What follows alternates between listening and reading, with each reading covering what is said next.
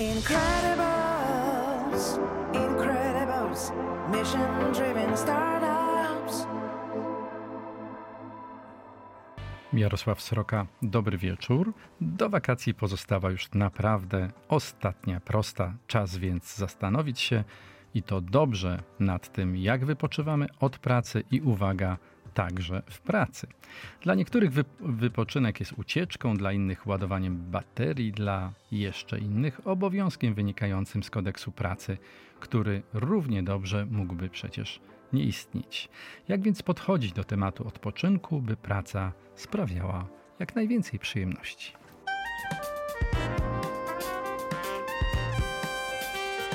Firmament. Za sterami naszego firmamentowego statku wycieczkowego Paweł Sołtys w zapracowanej roli wydawcy i realizatora. A na pokładzie goście.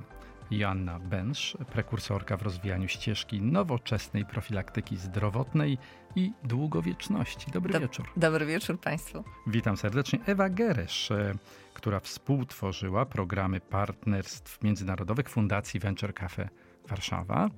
Dobry wieczór. Dobrze. E, tak, tak. Tworzyłam przez, przez 4 lata. Budowaliśmy tutaj cały ekosystem od początku. Doskonale. Gratulacje, bo zrobiliście naprawdę coś wyjątkowego i przyszło wam to z tego, co widzę, na dużym luzie, co jest dużo mówi o kulturze pracy w tej organizacji. I Radosław Kruczek, członek zarządu Wellbeing Polska, który łączy się z nami zdalnie, nieprzypadkowo z Madery. Radku, czy możesz nam wytłumaczyć, dlaczego akurat z Madery? Dobry wieczór, witam Was serdecznie. E, dlaczego z Madery? Przeprowadziłem się z rodziną dwa lata temu i służy to nie tylko dobrostanowi, ale też e, produktywności, powiedziałbym, w godzinach pracy, także polecam. A jest tam jeszcze trochę miejsca na tej Maderze? Jest, także zapraszam. No, zazdrościmy. Dodam tylko, że Radek jest ekspertem w dziedzinie mierzalnych programów wellbeingowych i to z 14-letnim stażem. No i Radku, zaczniemy może od ciebie. E, co to znaczy mierzalne programy wellbeingowe? Jak się mierzy dzisiaj zadowolenie i satysfakcję pracowników w firmie? To, to mierzenie mm, w kontekście wdrażania takich rozwiązań do firm ma duże znaczenie, bo ciężko jest zarządzać czymś nie tylko innowacyjnym, ale w ogóle bez, bez zbierania danych. To nie muszą być jakieś e, poufne dane o pracownikach czy, czy jakieś wrażliwe informacje, ale e, w zależności od zaawansowania takiego rozwiązania, takiego programu związanego z dobrostanem fizycznym, psychicznym, E, członków zespołu. E, pomagamy najpierw zbudować taką kulę śniegową zaangażowania, żeby przebić się w tym świecie biznesu i wesprzeć performance biznesowy mm, właśnie dbaniem o siebie, żeby można było ten pas startowy e, takiej udanej kariery, gdzie czujemy się też dobrze, wydłużyć. Więc zaangażowanie najpierw, a później, jeśli mamy już tą kulę śniegową zaangażowania na odpowiednim poziomie zbudowaną, na przykład po pierwszym roku, dwóch latach takiego programu możemy zacząć e, też lepiej zarządzać z e, targetowanymi działaniami e, dla poszczególnych grup zawodowych, czy na podstawie danych zebranych z pierwszego roku, dwóch lat zwiększyć działania, które były jeszcze bardziej skuteczne i pracownicy jeszcze bardziej doceniali. Także mierzenie nie musi być bardzo zaawansowane w pierwszych latach e, takich wdrożeń, ale ma duże znaczenie, bo wszystko jest na koniec dnia raportowane też do, e, czy to jest dyrektor, dyrektorka HR, czy zarząd firmy, to jednak to są osoby, które często patrzą na jakieś Excel dane, więc to też jest taka nić e, komunikacyjna z osobami z zarządu. Ale ja dobrze rozumiem, że to jest takie sprytne, podstępne podejście pracodawcy do pracowników no bo na końcu, jeżeli oni będą bardziej zadowoleni z tej pracy, to będą bardziej produktywni, bardziej zaangażowani, jeszcze więcej będą jej poświęcać czasu i energii. Zgadza się? Tak, zgadza się, ale jest też y, drugi taki aspekt, czyli mm, zadowolony, zadowolony zespół to, to produktywność, oczywiście, tak jak wspomniałeś, ale też y, mniejsza być może rotacja, e, bardziej autentyczna kultura, która e, obniża koszty rekrutacji utalentowanych osób na rynku, więc e, to też wpływa na wiele innych takich parametrów biznesowych w organizacji, nie tylko zmniejszenie rotacji i produktywność. Janna, czy zadowolony zespół równa się zadowolony szef? Jak najbardziej, Emil. To działa w dwie strony, absolutnie w dwie strony. Zresztą za, zadowolony zespół, zadowolony szef, ale przede wszystkim zadowolony klient, to zadowolony szef i to wszystko jest, są naczynia połączone.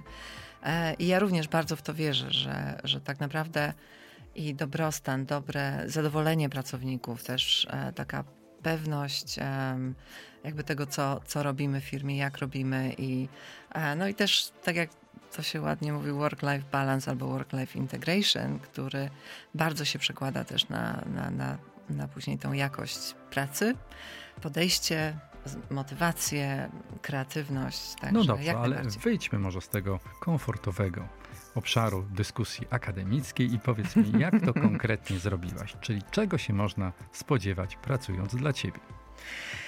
Ja też nie tworzę od razu korporacji, bo ja się zupełnie z Radkiem e, zgadzam, że musimy mieć pewnego rodzaju mierzalne e, sposoby. Czyli co, to jest zabawa tylko dla dużych? Mali nie powinni nie, sobie nie, głowy Nie chodzi o to, ale po prostu jeżeli się ma kilka osób w firmie i zaczyna się od małej firmy, no to trudno tutaj mówić o tabelkach i żeby każdy wypełniał tabelkę satysfakcji. Także tu bardziej wierzę w, e, w tak naprawdę w taką klarowną komunikację. Ja tylko dodam od siebie, że nakaz wypełniania tabelki satysfakcji byłby dla mnie pierwszym pierwszym rozczarowaniem i pierwszym wielkim rozczarowaniem, którego nie chciałbym w życiu artykułować mojemu pracodawcy.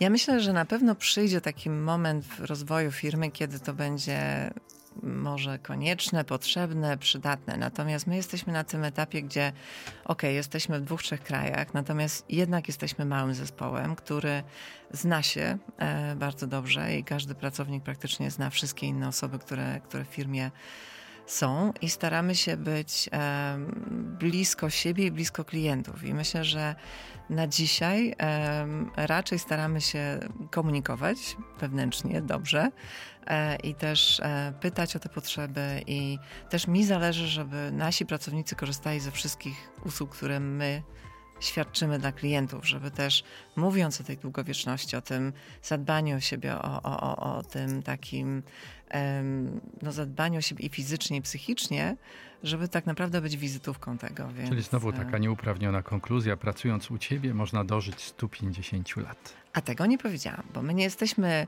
że tak powiem, nie idziemy e, sportowo na wydłużenie życia, ale na jakość życia i to w każdym wieku. Hmm, do tego jeszcze wrócimy. Ewa, bo ty przemierzasz te ekosystemy międzynarodowe, obserwujesz świat e, z wielu perspektyw. I czy my, Polacy, pracujemy więcej, czy potrafimy odpoczywać? Jak uplasowałabyś nas na tej siatce międzynarodowego, dzisiaj bardzo konkurencyjnego rynku pracy? E, no na, na tle Europy to jesteśmy cały czas w czołówce. Pracujemy najwięcej, e, obok też e, Greków, e, ale jedno to jest to, o czym powiedziałeś, ile pracujemy, a I drugie to jak pracujemy. Czy cieszymy się z tego, że tak ciężko pracujemy? Czy cieszymy się z tego? No to, to jest bardzo indywidualne, bo, bo w, w, powiedziałabym, że te różnice międzykulturowe, które wpływają na ten tryb pracy, są częścią takiego matrixa, bo dochodzi jeszcze kultura organizacyjna, dochodzi także właśnie pokolenie, już w, e, pewnie jeszcze będziemy rozmawiać o różnicach e, międzypokoleniowych i, e, i to wszystko składa się na to, jak pracujemy, ile pracujemy, ale jeśli chodzi o Polskę, to w Europie pracujemy najdłużej, plus też w porównaniu na przykład do innych krajów nie dbamy, na przykład nie jest dla nas świętością przerwa lunchowa. Jak pewnie wszyscy wiemy, e, Hiszpania, Włochy, e, siesta.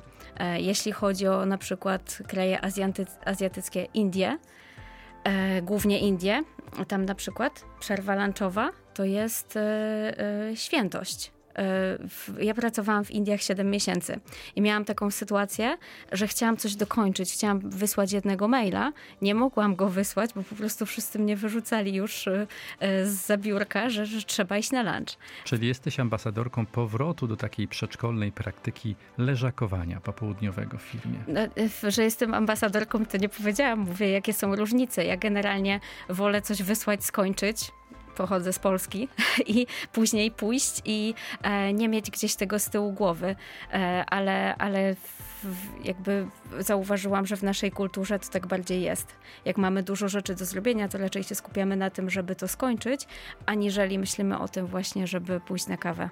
Mhm. I to jest, e, rozumiem, raczej kultury wschodnie, bo tam się pracuje ciężej, dłużej, więc może to jest uzasadnione, żeby zrobić sobie przerwę w ciągu dnia. To znaczy, jeśli chodzi akurat o Indię, pracuje się dłużej, bo w, w spędzają bardzo dużo czasu w pracy. E, jak ja tam wtedy pracowałam, to pracowaliśmy nawet co, w co drugą sobotę, e, ale nie pracuje się efektywnie i w, nie ma takiego e, podziału, jak na przykład w Niemczech, że jak jesteśmy w pracy, to się skupiamy stricte na pracy.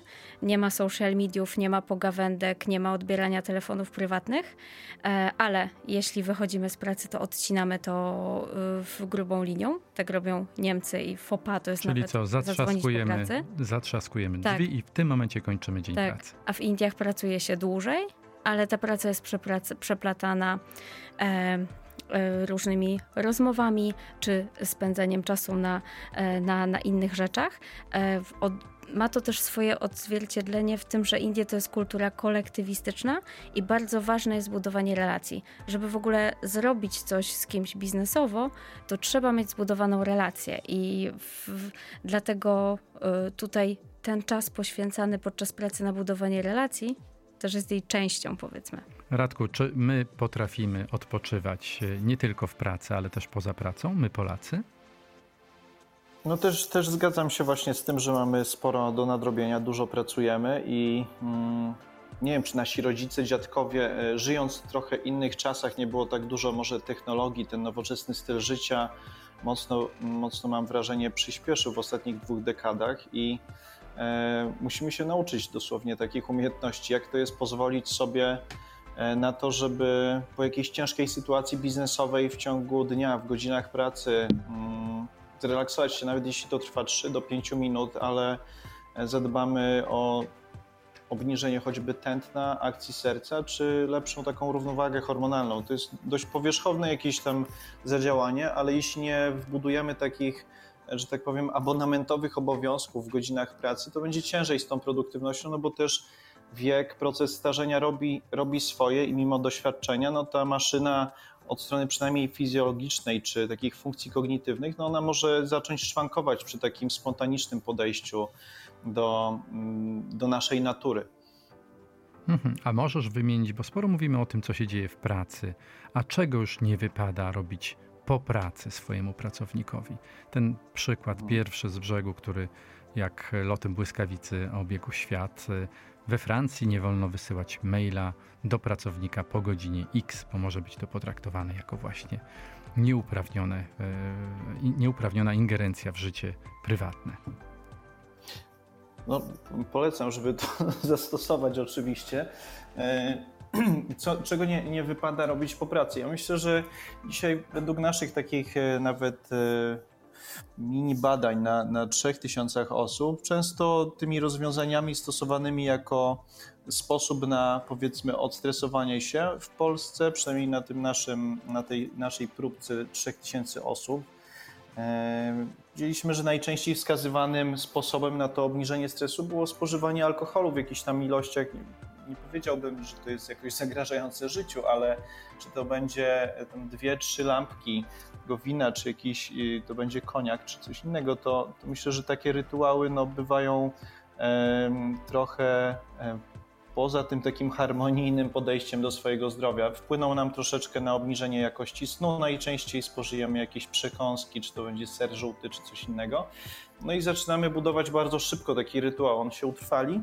E, a nie do końca możemy być zadowoleni z tego, jak, jak następnego dnia wygląda nasz poziom energii, witalności czy, czy nawet skupienia. Także różne są te mechanizmy, które, e, które gdzieś tam utrwalają, może nie różne mechanizmy, które utrwalają takie niezdrowe nawyki, ale łatwo na zmęczonym e, organizmie, na tym przemęczonym, przebodźcowanym mózgu, jeśli kilka razy, kilka tysięcy razy dziennie mm, wchodzimy w interakcję z telefonem, klikając coś, to ten mózg jest dość mocno przemęczony on się przełącza na taki tryb bardziej reaktywny e, i łatwiej nam po prostu o, o, takie działania, które przynoszą korzyść, ale na bardzo krótkim dystansie. Czyli dzisiaj wieczorem zrelaksuję się z tym, z tą butelką wina, ale już na, na średnim dystansie, czyli w najbliższych dniach mogą mieć konsekwencje związane z samopoczuciem, bardziej reaktywnym e, zachowaniem w miejscu pracy, ale też po pracy później jako nie wiem, zaangażowany partner, partnerka, mniej lub bardziej, ale też w stosunku do dzieci. Także to jest taki cały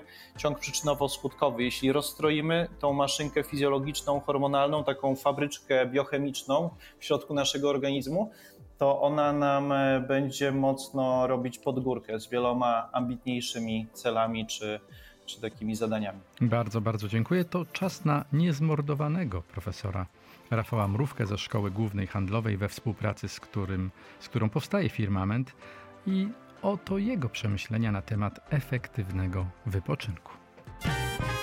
Firmament. Trzeba to sobie jasno powiedzieć. Pracoholizm jest patologią. Nie zmieni tego nawet fakt, że badania pokazują, że ocena pracoholizmu osób znajdujących się na liderskich i menedżerskich pozycjach nie jest wcale jednoznaczna z punktu widzenia krótkookresowej efektywności organizacji. Na takich stanowiskach pracoholizm, któremu towarzyszy zaangażowanie, może generować pozytywne wyniki. Tylko jakim kosztem? Długotrwały pracoholizm prowadzi do wypalenia zawodowego, które już jednoznacznie przekłada się nie tylko na niższą efektywność, ale także wiele schorzeń, w tym stającą się dzisiaj problemem społecznym depresją. Ten wstęp powinien nas doprowadzić do jednoznacznego wniosku. Odpowiedzialni menedżerowie, liderzy, founderzy muszą nauczyć się naprawdę wypoczywać. Spotykałem w swojej karierze organizacje, które menedżerom po powrocie z dwutygodniowego urlopu, jeśli w tym okresie wysyłali służbowe maile, wręczały wypowiedzenia, gdyż udowadniali w ten sposób, że uzależniają od siebie swoje zespoły co nie jest korzystne dla żadnej organizacji. To może nieco zbyt radykalna strategia, jednak z diagnozą się zgadzam. Dobry lider musi być w stanie przygotować swoją organizację do normalnego funkcjonowania podczas krótkookresowej własnej nieobecności, zadbać o przekazanie kompetencji, zdelegowanie zadań. Może niepokoiłbym się na miejscu lidera, liderki, gdyby jego jej dwumiesięczna nieobecność została przez zespół niezauważona. Może wtedy jest niepotrzebna, niepotrzebna. Ale dwu, tygodniowa nieobecność to nie problem, a weryfikacja zdrowia organizacji. Dlatego, drodzy menedżerowie, specjaliści, founderzy, nauczmy się odpoczywać w pełni, całymi sobą, na 100%. I przygotujmy organizacje zawczasu, aby to przeżyły. W inny sposób udowodnimy im nasze znaczenie, niż dzwoniąc trzy razy dziennie do firmy i wysyłając dziesiątki maili. Dobrych wakacji. Brawurowo, jak zwykle. Jakieś komentarze? No trudno się nie zgodzić, aczkolwiek trochę bym inaczej ujęła, może, może trochę bym dopracowała ten, tą definicję pracoholizmu i patologii, ale generalnie zresztą wypowiedzi absolutnie tak. Zgadzam się na pewno z tym, że szczególnie dla menadżerów, no będąc founderem, dla mnie też jest ważne, że szczególnie liderzy w mojej organizacji są też wypoczęci. Też ci, którzy przychodzą nawet z innych organizacji, dołączają do nas, e, myślę, że warto e, zacząć od, e, od, od urlopu, żeby zrobić sobie taką regenerację, reset i zacząć tak naprawdę od też od, z nową energią wejść do firmy. Ja myślę, że my mówimy cały czas o wakacjach, ale zapominamy o tym, żeby skupić się na regeneracji w każdym momencie, bo bo tak naprawdę też tutaj e, wydaje mi się, że Radek wspomniał coś na temat snu i uzależnień. Sen to jest jeden z najważniejszych aspektów, który jest zupełnie niedoceniany też bardzo często przez większość e, pracowników. E, I to jest najłatwiejsza forma regeneracji, ale to nie chodzi o to, żeby, żeby spać jak najdłużej, ale żeby sobie wprowadzić pewnego rodzaju system, system takiego że tak powiem, zadbania o siebie wewnętrzne. Bo, taką rutynę. Taką rutynę, bardzo ładnie to powiedziałeś, dokładnie, bo bardzo to widzimy e, na drugi dzień, że jesteśmy i lepiej wyglądamy, co jest bardzo ważne dla nas, pań, ale myślę, że dla panów również. Na pewno jesteśmy w stanie e, no, być bardziej kreatywni, tacy no, no, efektywni w tym wszystkim, co robimy. Chce nam się przede wszystkim, jesteśmy zadowoleni z siebie, a będąc zadowolonym szefem, na pewno przekłada się to na innych. Więc e, na pewno wprowadzenie takiej i też motywacja do, firmie czy dla pracowników, żeby wprowadzić u siebie takiego rodzaju, pewnego rodzaju rutyny, zaczynając od naprawdę bardzo podstawowych rzeczy jak sen, dieta, e, żeby nie jeść na okrągło, żeby sobie zostawić ten czas też na, na przerwę w jedzeniu w regeneracji, czy chociażby tutaj ta lampka wina e, wieczorem. Tutaj to nie wpływa troszkę na sen, ale bardzo mocno na jakość snu, a szczególnie jeżeli to się zaczyna pewnego rodzaju no, uzależnieniem. Także ja się zgadzam na pewno na, z tym, o czym, o czym powiedziano tutaj, że no, musimy motywować naszych pracowników do tego, żeby, e, żeby uczyli się dobrej regeneracji. E, dla niektórych dwa tygodnie, dla niektórych dziesięć dni, dla niektórych trzy tygodnie, ale tak naprawdę, żeby nauczyć się rzeczywiście odpoczywać, bo niektórzy jadą na, e, na wakacje i, i robią sobie kolejną turę, że tak powiem, stresu, bo się przygotowują, nie wiem, do maratonu czy jakichś innych e, stresowych, e, stresowych e, zadań. Więc też, żeby, żeby umieć nauczyć się tak naprawdę trochę leniuchować, bym powiedziała, żeby nie robić nic. Niektórzy umieją medytować, a tak naprawdę ja jestem wielką fanką tego, żeby nauczyć się trochę leniuchować. W pracy. Nie, po pracy. Po pracy. Ewa. E, no, mi się w, podczas słuchania wypowiedzi jeszcze jeden aspekt nasunął, e, związany z zaufaniem społecznym, bo na przykład w Polsce mamy stosunkowo niski współczynnik tego zaufania społecznego i to się też wtedy prze, przekłada na to, e, jak my współpracujemy na tej relacji przełożony podwładny. Czyli na przykład, czy my jesteśmy w stanie zaufać, no bo to też jest ta kwestia, że, że wszystko pójdzie ok, że ta organizacja bez nas radę. E, będzie funkcjonowała tak jak, e, tak jak gdzieś tam, to, to, to właśnie ma wpływ. Zaufanie społeczne ma duży wpływ na to.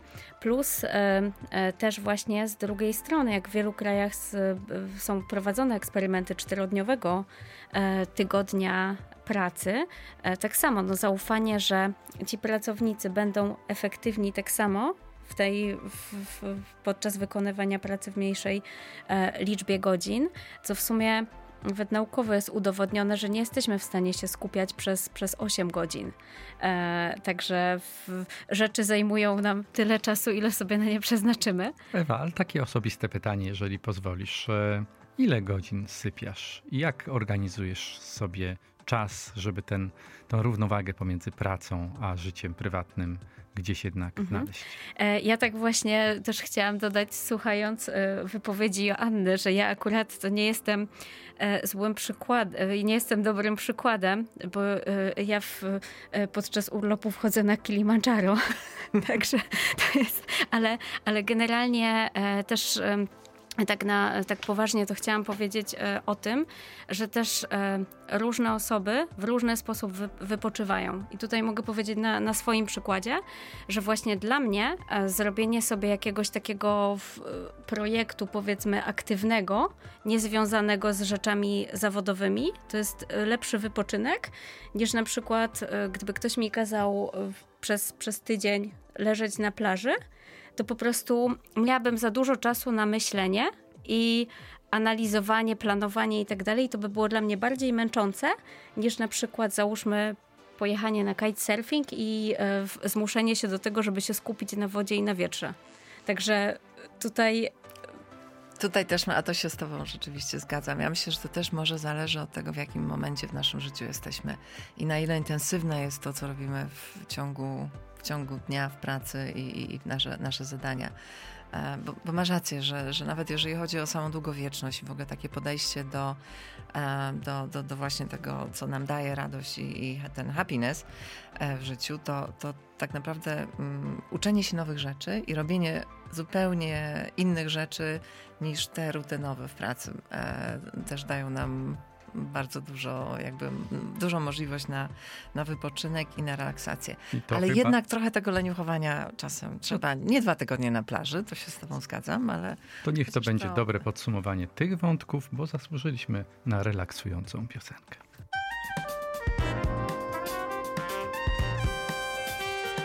Firmament. I wracamy do naszej rozmowy. Radku, mail, który napisał do nas pan Andrzej. Teraz go odczytam i myślę, że on otworzy kolejny bardzo ciekawy wątek i bardzo ważny wątek naszej dyskusji. Słuchaj uważnie.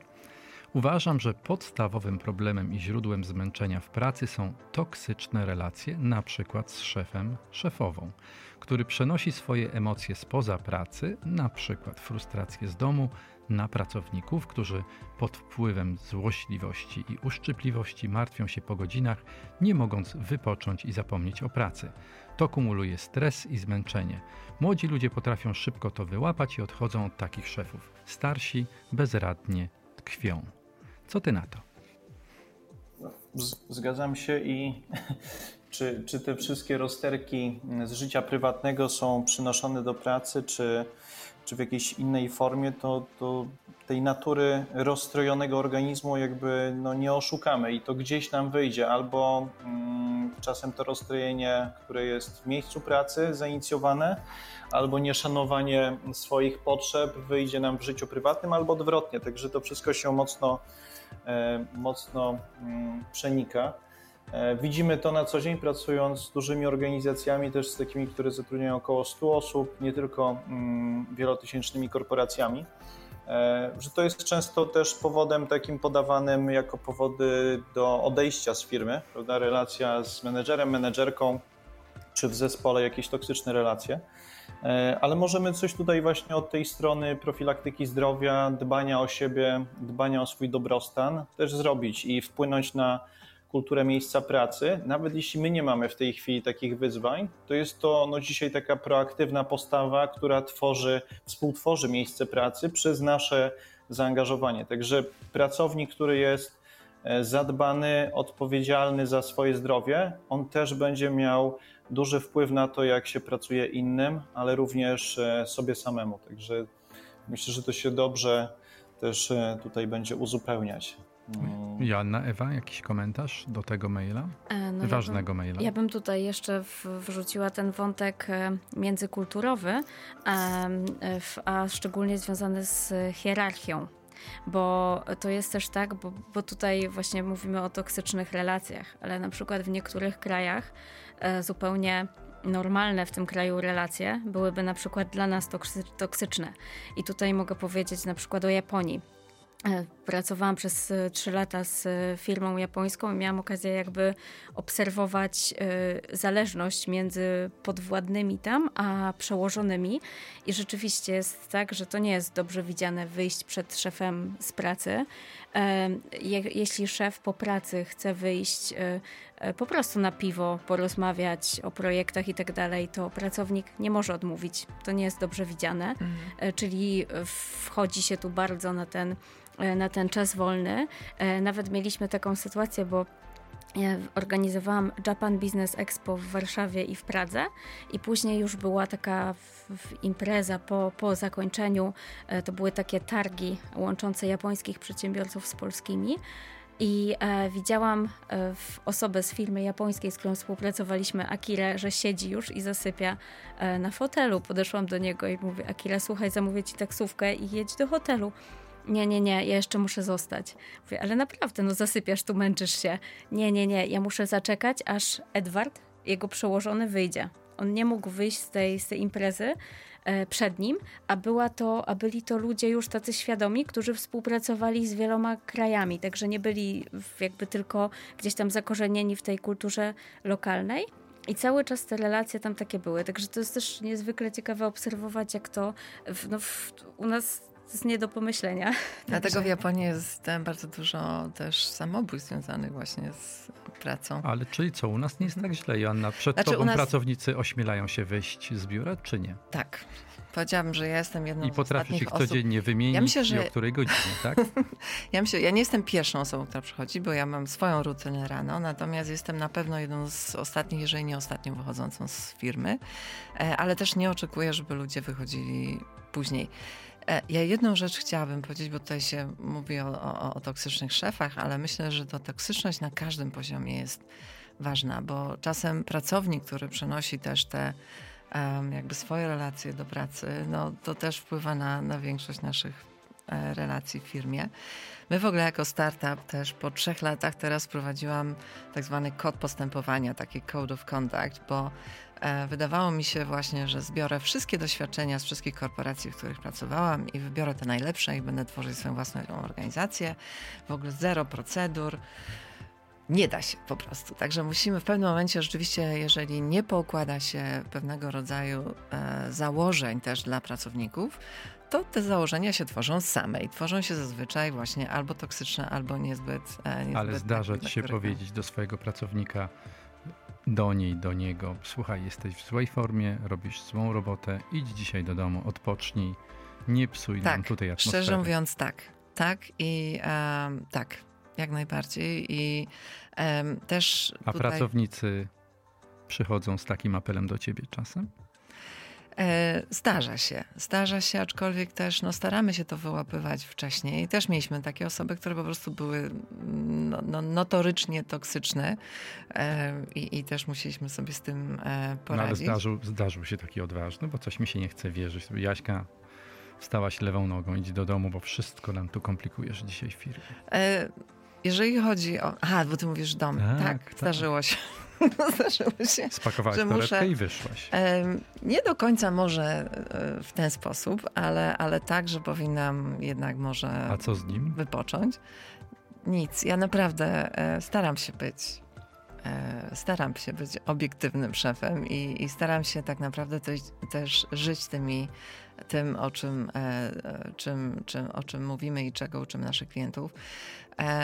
Natomiast na pewno jako szef, no zależy mi na tym, żeby ludzie byli jak najbardziej produkcyjni i zadowoleni z tego, co robimy.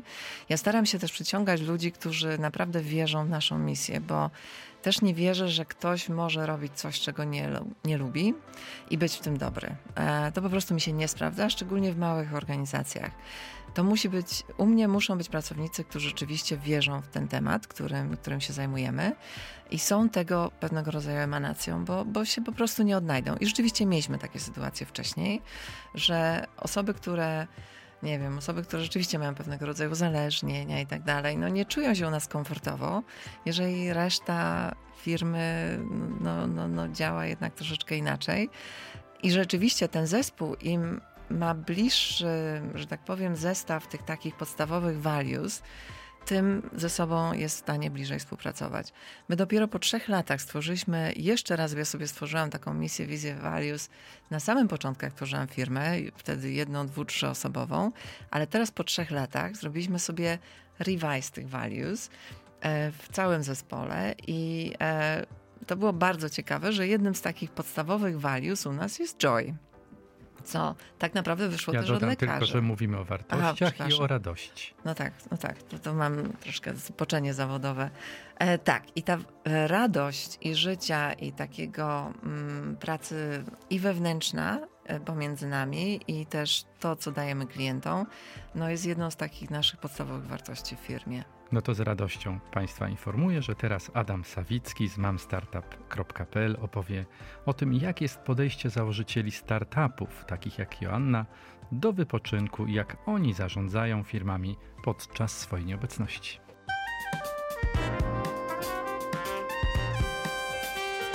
Firmament. Zapytaliśmy naszych czytelników, czy founder startupu powinien poświęcać pracy więcej godzin lub dni niż jego pracownik. Według aż 70% ankietowanych tak. Co ważne, okazuje się, że właściciele startupów faktycznie pracują intensywnie, co pokazało w 2022 roku badanie przeprowadzone przez startup HR Hints na temat zdrowia psychicznego founderów i pracowników polskich startupów. Aż 80% z nich pracuje ponad 8 godzin dziennie, a 40% poświęca pracy ponad 10 godzin w ciągu dnia. Do tego 35% founderów pracuje również 2-3 weekendy w miesiącu, a co trzeci w każdy weekend. Piotr Sajdak, współzałożyciel Glaze Prosthetics, powiedział mi kiedyś, że founderzy mają się za ciężko pracujących ludzi, bo ich firmy się rozwijają, idą do przodu. Ale zanim te startupy osiągną status jednorożca, czeka ich zawał serca. Dlatego zasugerował, aby founderzy zadali sobie takie pytanie: czy na pewno chcę poświęcić zdrowie i pozostałe lata życia tylko po to, by firma rozwijała się szybciej? Sam stara się robić inaczej, dlatego, żeby nadać odpowiedni rytm dnia, wstaje o godzinie 5 rano, idzie na siłownię i ćwiczy jeszcze przed rozpoczęciem pracy, a po pracy biega, żeby się zregenerować. Do tego w wolnych chwilach uprawia wspinaczkę i jeździ na snowboardzie. Z kolei Lech Kaniuk, dyrektor generalny Sunroof, podkreśla, że dla niego źródłem regeneracji są podróże. Często wyrusza w nie w pojedynkę, a do tego lubi również jazdę na rowerze z przyjaciółmi i idzie spać przed godziną 23, a na koniec dnia nie bierze na głowę trudnych tematów. Radek, i co ty na to? To zdrowe podejście do życia? Mm, no, na, pewno, na pewno założyciele, przedsiębiorcy pracują ciężko, też mam takie doświadczenia i e, myślę, że, że coraz więcej z tego, co, co podawaliście teraz z tych badań, e, wynika, że, że będziemy brać się za to zdrowie, że będziemy myśleć o tym, jak się regenerujemy, w jaki sposób nam to bardziej odpowiada, e, spędzanie wolnego czasu dla naszego zdrowia i coraz więcej osób y, chce też, y, chce też dłużej wytrwać na, na tych optymalnych warunkach, a nie takich znacznie poza komfortem, ale jednak ryzykującym zapłacenie zdrowiem. Mm, I sam miałem taką historię, gdzie, gdzie przez 4,5 roku gdzieś y, życie bez tego zdrowia, mimo młodego wieku, no było bardzo ciężkim doświadczeniem. Także mnie wprowadziło do tej branży kilkanaście lat temu już e, nie wyobrażam sobie, żeby robić coś innego w życiu, ale no nie, każdy, nie każdy tak w młodym wieku zalicza tą lekcję. Większość osób, z tego co obserwujemy gdzieś tam w okolicach 40 e, roku życia, dopiero ma takie bardziej niewygodne symptomy czy konsekwencje. Czasem stylu życia, czy sposobu pracy, podejścia do tego balansu czy harmonii, jakkolwiek to nazwiemy. No dobrze, ale tak was słucham bardzo uważnie i podzielam bardzo wiele z waszych poglądów. Oj Radku, jakiś maderański piasek się tam przesypuje u ciebie. bardzo, bardzo głośno to u nas słychać. E, powiedzcie, co w takim razie możemy poradzić tym, którzy pracę lubią? Którym w pracy jest dobrze, dla których praca jest hobby, jest miłością. Co z nimi nie tak i jak zarządzać takimi osobami w firmie, żeby też czuły się szczęśliwe i spełnione? Ewa.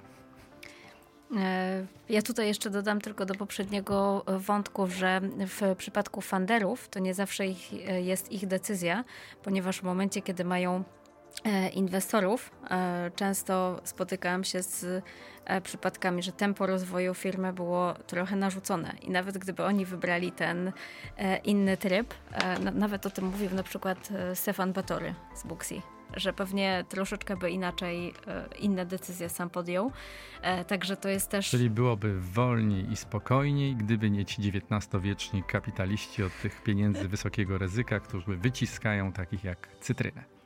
Tak, to, co, co, przypadek, to przypadek, ale w, w, różnie się zdarza. Nie zawsze gdzieś tam to jest nasza. Zresztą w sumie w, w filmach, w filmach też. No, trzeba zawsze, y, bo to, to jest nie zawsze decyzja tylko i wyłącznie tej, e, tej osoby. E, dlatego tutaj wiele czynników wchodzi w grę. Też asertywność i akceptacja tej asertywności. No dobra, dobra, nie uciekaj mi od pytania. Co z tymi pracocholikami w firmie? Co z tymi pracocholikami?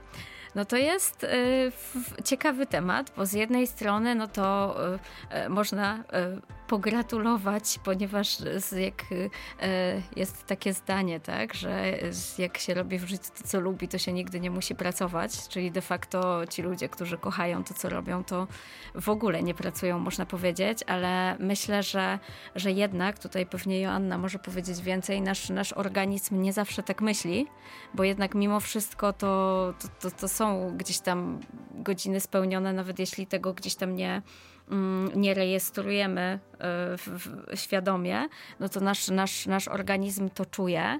E, I myślę, że dlatego też powstały różne począwszy od kwestii prawnych, gdzie na przykład w Polsce mamy ustawowo narzucony urlop i musimy go wykorzystać, no bo jeśli nie, no to firma y, dostaje y, y, karę, no począwszy od właśnie takich mechanizmów, poprzez różne, które się gdzieś tam w firmach, myślę, że to z, od kultury organizacyjnej też zależy, bo jak nagradzana jest właśnie taka podstawa, podstawa takiego pracoholizmu, no to też ludzie łatwiej w to idą. W momencie, kiedy mm, od góry zaczynamy dawać inny przykład, to też ta kultura organizacyjna buduje się inaczej. No i myślę, że tutaj to, to jest... bardzo ciekawy e, aspekt, e, Joanna Radek. Czy, czy tego typu kulturę buduje się od góry, czy ona jest taką oddolną, wymuszoną trochę przez pracowników inicjatywą? Ja myślę, że na początkowym etapie na pewno bardzo dużo się buduje od e, góry i ten szef nadaje jednak pewnego rodzaju standardy też pracy, tego jak, mm, jak podchodzimy do pracy. Może też ja, ja nie budowałam innych startupów. Ja mam doświadczenie w tym moim, który się zajmuje zdrowiem, e, długowiecznością i dobrostanem, więc to też jest może troszeczkę inaczej, jeżeli budujemy w tym sektorze e, biznes gdzie tak naprawdę my tworzymy nowy sektor, więc my myślę, że może być inaczej w sektorze technologii. E, natomiast tutaj my nadajemy pewnego rodzaju też e, standardy, jak w ogóle te kliniki powinny wyglądać.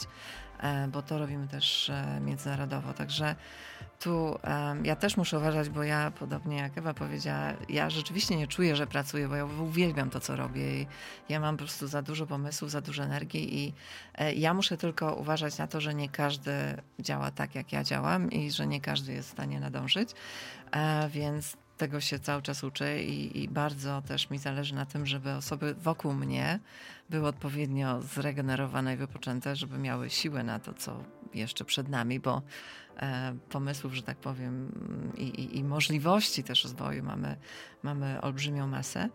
E, ja e, sama od wielu lat też medytuję, staram się mieć taką swoją, że tak powiem, swoją specyficzną e, formę regeneracji i ona dla mnie bardzo działa. Tutaj też e, czasem e, zajmuję się bardziej intensywnymi, e, że tak powiem, działaniami, a czasem po prostu lubię wyjechać i w miejsca, które zupełnie nie znam i to jedno i drugie mnie bardzo regeneruje, ale staram się żyć bardzo według siebie, swoich zasad i tego, co uważam za, za słuszne i, i dobre dla mnie i też dla innych.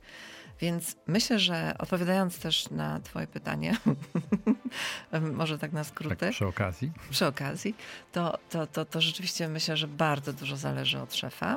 Um, szefa i mówi, właściciela. Ale też mówimy o tym szefie, o którym mówiła Ewa, który naciskany od góry przez inwestorów ma prawo szczerze nienawidzić tego, jak jest traktowany i on ma być tym transmisyjnym pasem, który dalej będzie tworzył zdrową organizację tak, opartą o zrelaksowanych, uśmiechniętych pracowników, jak z niego wyciska się siódme poty? Ja mam troszeczkę inną sytuację, ponieważ ja mam um, inwestorów, którzy też um, to, są, to jest przede wszystkim family office, e, więc też są nastawieni na to, że longevity to jest long term plan. To nie jest coś, gdzie my będziemy chcieli robić szybki exit. Jak sama więc, nazwa wskazuje. E, więc tutaj ta, to jest też troszeczkę inny rodzaj inwestowania. Oczywiście jest presja, bo, bo to też jest presja tego, że, że sektor się rozwija, że wchodzi coraz więcej firm, że mamy olbrzymią, jakby też olbrzymi potencjał wyjścia międzynarodowego, więc też, żeby no, nie przespać, nie przespać, że tak powiem, możliwości. E, też oczywiście to jest inna rzecz jako szef. Muszę się uczyć, że nie wszystko jesteśmy w stanie zrealizować, co, co się wydaje fajne i ciekawe i kolorowe i, i, i super możliwością i tutaj trochę musimy priorytetyzować. E, natomiast, e, natomiast ja przynajmniej nie mam takiego nacisku E, inwestorów, jak, e, jak pewnie inne No to firmy. zapytamy zaraz o to Radka, bo mhm. Radek pewnie zna też inne przykłady. Ja tylko uzupełnię, longevity to długowieczność, a e, cóż to jeszcze było? Family Office to jest firma rodzinna. Radku, jak, Dziękuję za tłumaczenie. Czy, czy taki wyciskany jak cytryna founder małej firmy może być dobrym ambasadorem i może stworzyć firmę nie na swoje podobieństwo de facto, w której ludzie czują się szczęśliwi i mają zbalansowane życie zawodowe i rodzinne?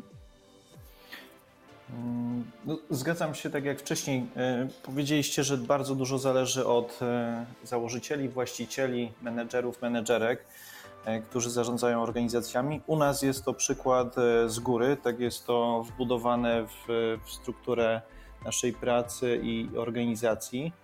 E, jeśli chodzi o te historie związane z, z founderami, którzy mają inwestorów, to też mając, mając inwestora na pokładzie, ale no już na innym etapie może życia i doświadczenia, e, no to mamy tą relację, mam wrażenie, bardziej taką zbalansowaną i, i też na jakichś zasadach tam dogadywaliśmy te warunki, ale słyszę rzeczywiście dość często te historie i nawet zaproponowałem, żeby innych founderów tego inwestora, którego my mamy, żeby zrobić dla nich taką prelekcję, trochę im pomóc jakby poukładać jakby wiedzę na temat well-beingu i wpływu na performance, bo to chodzi o to, że oni mogą po prostu mieć lepszy performance, bardziej stabilny, jeśli, jeśli znajdą miejsce na kilka takich komponentów well-beingowych, mm, to tylko na plus wyjdzie i, i jeszcze lepsze te wyniki przyjdą, także mm, też, też jestem zwolennikiem No dobrze, podejścia. Radku, to, to jeszcze jedno pytanie z tej serii, a panie poproszę o uważne przysłuchiwanie się i dorzucenie swoich trzech groszy. Ostatnio rozmawiałem z dyrektorem dużego przedsiębiorstwa dużej firmy, dyrektorem do spraw HR, i on mi właśnie klarując te wszystkie dylematy związane z dobrostanem swoich pracowników, opowiedział, co usłyszał od jednego z pracowników, który powiedział: skończcie z tymi czwartkami owocowy, owocowymi, z tym zawracaniem gitary, jeżeli chodzi o te wasze ankiety, o te wasze kwiaty, o te wspólne wychodzenie, tymi po prostu chłopie więcej zapłać. No i jak z takim dylematem się zmierzyć, Radek? No jest to, jest to na pewno też popularne rozwiązanie w organizacjach, gdzie benefit często jest czymś, co lepiej wygląda niż, niż podniesienie wynagrodzenia. E, benefit za 20-50 zł miesięcznie trochę inaczej wygląda niż podwyżka o 20-50 zł. Może nawet kogoś spali się na stosie za taką podwyżkę, więc lepiej, lepiej wdrożyć benefit nowoczesny, e, odpowiadający gdzieś tam na, na jakieś wyzwania, które mamy tym nowoczesnym trybie życia. Dobrze byłoby zrobić to i to pewnie e, dla e, i dobrostanu finansowego pracowników i e, też dbać o, o to, żeby nie zapłacić za karierę zawodową zdrowiem. Mm, no ale dzisiaj patrząc na, na takie doświadczenie z ponad 100 organizacji, którym pomogliśmy, pomagamy, widzę, że jest to, jest to ciągle bardziej popularny, popularny model, czyli benefit, zacznijmy coś robić w tym obszarze, będziemy się temu przyglądać, będziemy sprawdzać dane, jak pracownicy z tego korzystają. Jeśli są zadowoleni, to możemy rozwijać to małymi krokami. Jasia, szybciutkie pytanie i szybciutka odpowiedź. Jak, ja, jestem zwolennikiem, ja jestem zwolennikiem KPI-ów tak naprawdę, także jeżeli... Czyli określenia celów, które Określenia celów i tak naprawdę tak, tak, tak i wtedy rzeczywiście, jeżeli to jest dobre dla firmy, dla, e, dla, dla Czyli pracownik wypracuje, w czwartek dostanie jabłko. Jeżeli wypracuje, to dostanie większą wypłatę e, mhm. również, e, ale, ale na nią po prostu zarobi, a przy okazji też może korzystać ze wszystkich rzeczy, które firma wellbeingowo oferuje. Dziękuję. Ewa, i ostatnie pytanie do ciebie, bo audycja nam powoli zmierza do końca. E, jasne. E, ja myślę, Ale ja, że... ja, ja, chciałbym zadać to pytanie. A, Chyba, okay. że ty już myślałam, znasz że... na nie odpowiedź. Nie, myślałam, że, że mówisz o, Szybciutko, o tym... to jednym zdaniem, bo mam dla ciebie pytanie, z którego jestem bardzo dumny i muszę je zadać, bo inaczej Jasne. się uduszę. E, patrząc na Europejczyków, mam takie czasem wrażenie, i nie tylko to jest mój głos, że troszkę nam się w głowach przewraca, że ci Europejczycy nakładają sobie kolejne takie homonta na te spracowane ramiona. Tymczasem Azjaci, wspomniani Hindusi przez ciebie, idą jak burza, pracują nie oglądając się na innych. Czy my w takim long term, jakby to Joanna powiedziała, wyścigu jesteśmy skazani na porażkę, bo ten świat nas obiegnie trzy razy i w tej konkurencyjnej, globalnej rywalizacji po prostu prześcignie? E, nie do końca, bo jedno to jest to, że, mm, że jeśli chodzi o właśnie Azjatów, pracują więcej, ale e, nie pracują tak efektywnie w wielu e, kulturach. Jeśli w, w e, Islandii też były, był, zakończył się dużym sukcesem ten eksperyment czterodniowego e, w tygodnia pracy. pracy. Mhm. Kilka krajów to gdzieś tam testuje i jakby krócej nie znaczy gorzej, nie znaczy mniej efektywnie. E, jeśli chodzi na przykład o Japonię, to mm, czasami rzeczywiście e, śpią w biurach, pod stołami, e, ale z, z kolei w, ta ichniejsza praca jest bardzo dużo y, y, wypracowywanych rozwiązań, które nie są potrzebne, bo one są planami A, B, C, D, E, cały alfabet, jakby coś poszło nie tak, ponieważ jest to kultura z mniejszą akceptacją ryzyka. i to jest czasami niepotrzebne, poświęca się na to czas.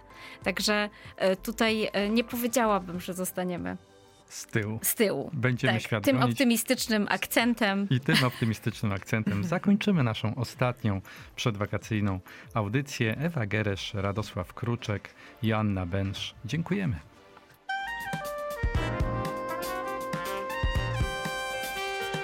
Firmament. To ostatni odcinek Firmamentu przed wakacjami. Czas efektywnie odpocząć zgodnie ze wskazówkami naszych ekspertów. Tymi wskazówkami, które usłyszeliśmy dzisiaj. Wrócimy dzięki temu na pewno po wakacjach mocniejsi. A w tym czasie Firmament też może Wam towarzyszyć, a to za sprawą podcastów Radia 357, gdzie można odsłuchać dotychczasowych wydań naszej audycji. Polecamy też również do odsłuchania na kanałach programu Incredibles Sebastiana Kulczyka, Paweł Sołtys, Jarosław Sroka. Do usłyszenia. Incredibles, incredibles, mission driven startup.